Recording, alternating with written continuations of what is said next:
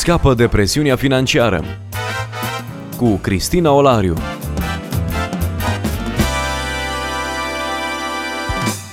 Bine v-am regăsit și astăzi, dragi ascultători, la o nouă întâlnire. Împreună cu noi este pastorul Titus Păștean. Bun revenit în studioul nostru. Bine v-am găsit. Cum să-mi gândesc anul din punct de vedere financiar? Se încheie o etapă, pornim în alta, agenda noastră s-ar putea să cuprindă multe lucruri, iar um, atunci când stăm și ne analizăm felul în care am cheltuit resursele sau modul în care le-am investit, să nu stăm chiar așa de bine. Haideți să aflăm în acest episod câteva sugestii despre cum să îmi gândesc un an financiar. Aș începe spunând că pe lumea asta există două feluri de oameni cei care au planuri și cei pentru care alții au planuri. Există oameni care își gândesc viața și își organizează conform unui scop, avându-l pe Dumnezeu în centru sau avându-se pe ei și care își planifică viața cu meticulozitate. Ceilalți oameni sunt oameni care au impresia că au planuri, dar cum vorbeam și în alte emisiuni anterioare, sub presiunea reclamelor și a, a planurilor pe care alții le-au făcut, ajung să se înscrie lor, să subscrie pentru ele, dar își trăiesc viața oarecum haotic și folosiți. De aceea cred că, da, și cu ocazia trecerii într-un nou an sau uh, în perioada aceasta în care analizăm ce s-a întâmplat cu noi în anul care a trecut, este important să luăm în considerare ideea aceasta a planificării chiar financiare. Sigur, unii sunt foarte organizați, și simt nevoia să se mai degreveze puțin de planuri, de grafice, de perspective și vor să trăiască un pic mai lejer, un pic mai natural, mai spontan, pentru că se simt încorsetați. Și totuși, majoritatea dintre noi, chiar dacă părem încorsetați, s-ar putea să fim mai degrabă haotici și nu de mai multă lejeritate am avea nevoie, ci de un plan mai clar și în orice caz, vis-a-vis de ideea aceasta, Scriptura ne învață să trăim viața într-un mod planificat sau organizat. Isaia 32 cu 8 spune, dar cel ales la suflet, omul cu teamă de Dumnezeu, cel ales la suflet, face planuri alese și stăruiește în planurile lui alese. Din nou, dacă suntem o personalitate mai spontană, s-ar putea ca discuția aceasta să pară a fi una de pe o poziție, să zic, mai tehnocrată și totuși ideea planificării o găsim în Scriptură. Omul ales la suflet face planuri alese. Ce ar însemna să facem planuri pentru, să zicem, anul care vine? Câteva sugestii, câteva idei prin care să ne construim un plan și să îl împlinim. Faceți planuri alese și stăruiți în împlinirea planurilor alese.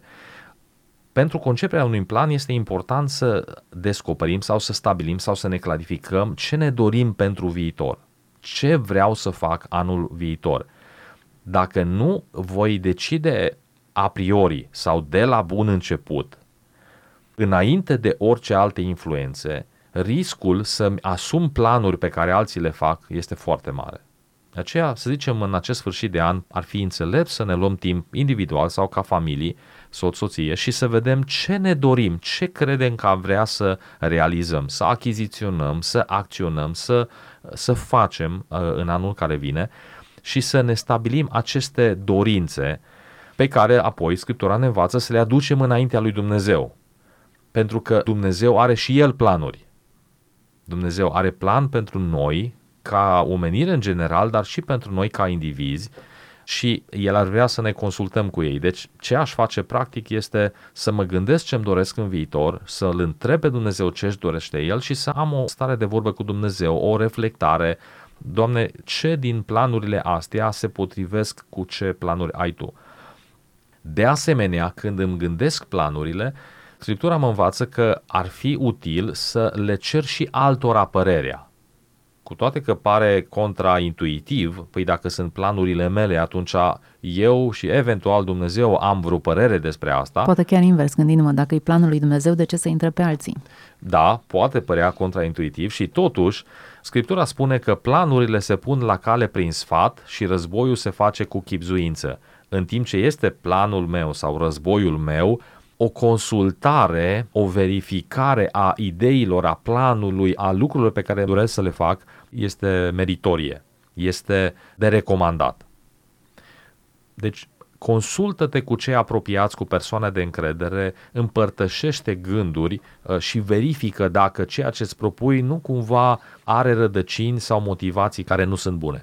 Cu aceste idei sau intenții în minte, este important să vedem apoi care sunt resursele pe care le deținem sau de care am avea nevoie pentru a împlini aceste planuri. Poate este o noutate, dar mulți dintre noi avem resurse foarte multe, dar care nu par convenționale.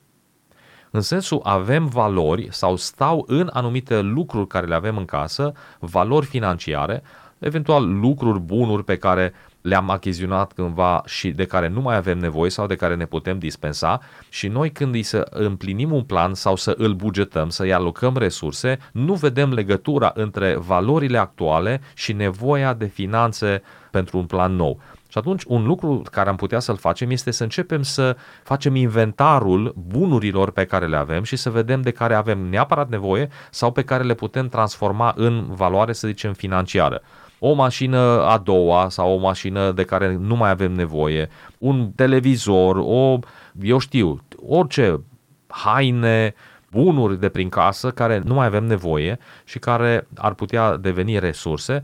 Deci ideea este să le identificăm și să le, le valorificăm ca resurse disponibile pentru împlinirea planurilor. Și apoi, sigur, ideea pe care am uh, discutat-o în mai multe situații este să ne facem planul concret de finanțare a acestor planuri sau să gândim în termenii unui buget. Adică, să trecem la partea practică. Ce vreau să fac anul viitor? Vreau să-mi cumpăr telefon, vreau să merg în concediu, vreau să cumpărăm casă în viitor, vreau să... Deja lucrurile se departajează în cheltuieli uh, pe termen scurt și termen lung. O casă nu pot cumpăra într-un an, chiar dacă mă mut în ea într-un an, o achit în 20, un telefon s-ar putea să-l pot cumpăra în câteva luni. Da, indiferent de categoria în care le punem scurt sau lung, principiul este același. Ce resurse am nevoie pentru asta și cum le asigur varianta propusă sau înțeleaptă este să gândesc de la început acest plan ca să-mi iau telefon în luna X, am nevoie să pun lunar deoparte atâția bani. Nu o să zic, îmi doresc cândva un telefon, vreau să-mi iau telefon anul ăsta, după care nu fac nimic financiar în privința asta de astăzi încolo, ci doar urmăresc să-mi iau telefonul, iar când apare telefonul care îl vreau, iau banii toți care i-am la îndemână și îi dau pe telefon. Este un comportament compulsiv nesănătos. Un comportament sănătos, adică un plan financiar ar însemna îmi doresc un telefon scump pe care nu-l pot lua cu bani de cheltuieli, de cumpărături obișnuite. Știu cât costă, văd cât pot economisi lunar până ajung la suma respectivă și știu când pot să mi-l achiziționez. Sau un altul de același fel, poate deja upgradat, dar principiul este același. Știu cât mă costă, văd cât pot pune deoparte în pliculețe, ca să folosim o imagine care am mai amintit-o, cât pot să pun lunar din veniturile curente, cât pot să pun din acele resurse pe care le-am monetizat am vândut mobila, am vândut mașina, deci din banii ăia cât pot să îmi adaug și atunci când am banii, conform planului, trec la achiziție. Da, deja am uh, menționat câteva noțiuni pe care le-am mai discutat în emisiunile anterioare, dar cred că nu strică să le menționăm și acum. Faptul că noi ar trebui să ne gândim cheltuierile pe termen scurt și termen lung. De asemenea, sursele de finanțare. De prea multe ori comportamentul este compulsiv. Acum îmi trebuie o mașină de spălat, m-am dus și am luat-o în rate, după care îmi fac calculele și descoper că plătesc dublu sau chiar triplu pe ea, pentru că nu mi-am gândit din start cheltuielile, cum ar trebui să mă comport într-o astfel de situație. E bine că din când în când, măcar acum în, în acest moment al anului, să reușim să ne dăm seama care sunt punctele vulnerabile din uh, modul în care noi administrăm banii și să încercăm să trecem la un plan clar în care cheltuierile sunt inventariate. Puțin mai devreme spuneați să-mi fac o listă cu lucrurile pe care vreau să le achiziționez. Întrebarea definitorie e câte din aceste lucruri sunt uh, nevoi reale și câte sunt uh, lucruri pe care socotesc ar trebui să le am Întrebarea este bună și n-am mers în aceste detalii. Când decidem ce îmi doresc sau ce vreau să fac, este important să îmi pun întrebarea de ce vreau să fac asta. Așa este și o listă finală ar trebui să aibă răspuns la întrebarea de ce asta, de ce acum și de ce așa. Dar, într-un final, am o listă cu lucrurile care mi le doresc, cu ce îmi doresc să se întâmple.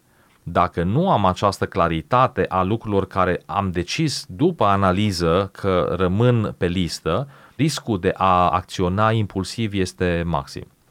Puțin mai devreme avem o discuție legată de nevoia românilor de a-și cumpăra case mari case pe care s-ar putea să nici nu aibă timp să le locuiască. Vorbim de români care pleacă în străinătate și își construiesc în satele pe care le-au părăsit mega case, pe care nici nu au cu cine să le umple, sau chiar de comportamentul omului obișnuit care se îndatorează excesiv ca să-și facă o casă mare, pe care se va chinui nu numai să o achite, dar și să o păstreze încălzită și întreținută cum trebuie pe tot parcursul anului.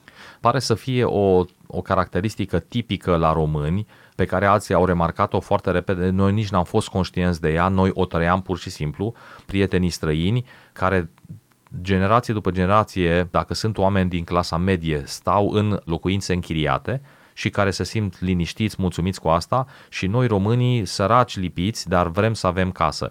Da, este un comportament tipic românesc care merită chestionat, merită bombardat cu întrebări, merită verificat dacă vrem într-adevăr să-l păstrăm sau să-l amendăm.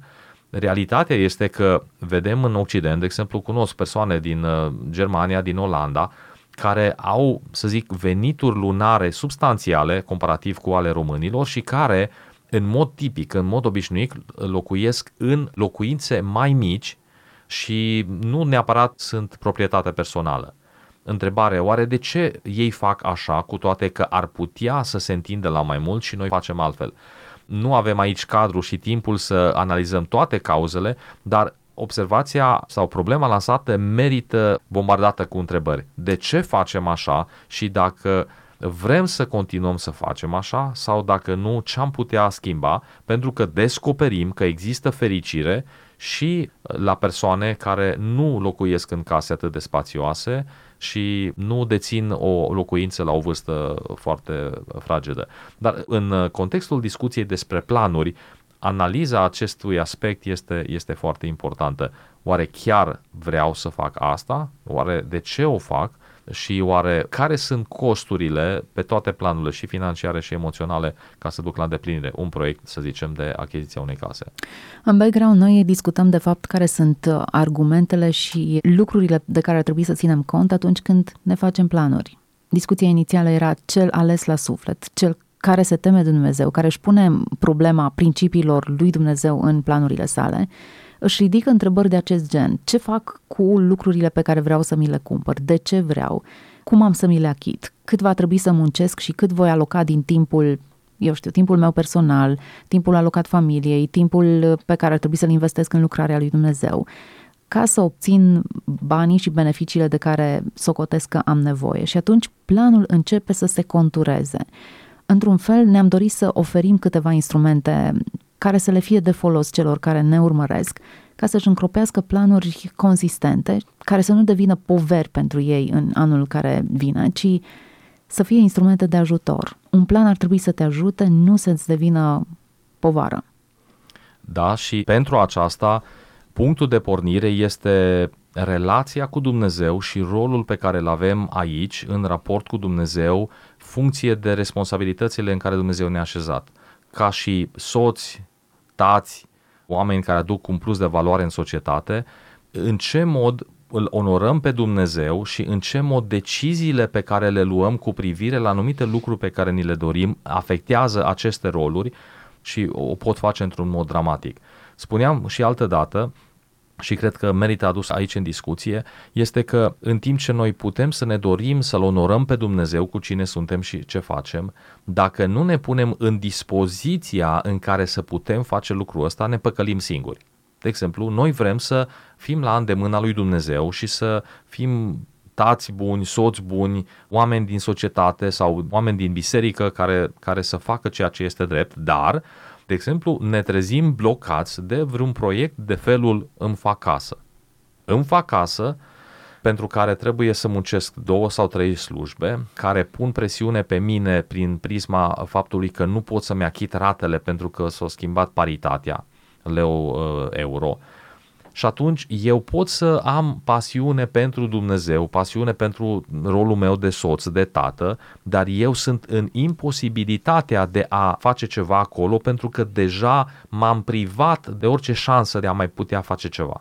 Și atunci, da, când îmi fac planuri, trebuie să verific în ce mod îmi este impactată întreaga viață când mă refer la planuri din astea mai mari. Dar același principiu se referă și în planurile mai mici. Deci, de ce să mă apuc să fac o casă? În ce mod mă blochează sau cât de mult mă consumă, cât de mult costă ea cu adevărat? Pentru că nu costă doar 75.000 de euro, costă mult mai mult în, în termen de timp pe care îl tai din altă parte, de energie, de viață pe care le tai din altă parte, ne încercând să sugerez că oricine își face casă uh, este într-un mare pericol și face un lucru rău. Departe de mine o astfel de insinuare. Dar o decizie de felul acesta, un plan, de exemplu, de, de achiziție sau de construcție a unei case ar trebui bine întors pe toate părțile și asigurat că în timp ce ne pregătim să facem un bine pe care îl considerăm, ne facem o casă, de fapt ne dăm găuri în barcă, ca să folosesc o metaforă, în alte direcții. Iată-ne la finalul acestei uh, discuții în care ne-am propus să tragem un semnal de alarmă și anume că nu improvizația ar trebui să caracterizeze politica noastră financiară, ci ar trebui să ne facem planuri în care să-L includem pe Dumnezeu, de care trebuie să ținem cont, cu ajutorul căruia să întocmim aceste planuri, cu principii foarte clare pe care le găsim atât de simplu și clar în Scriptură.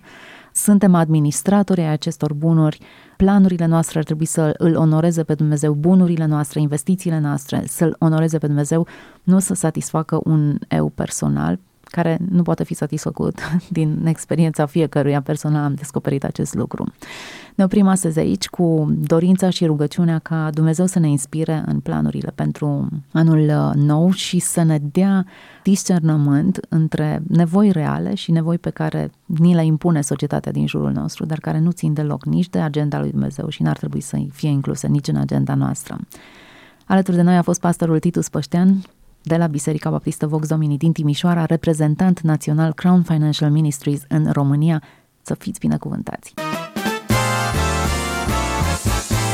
Scapă de presiunea financiară cu Cristina Olariu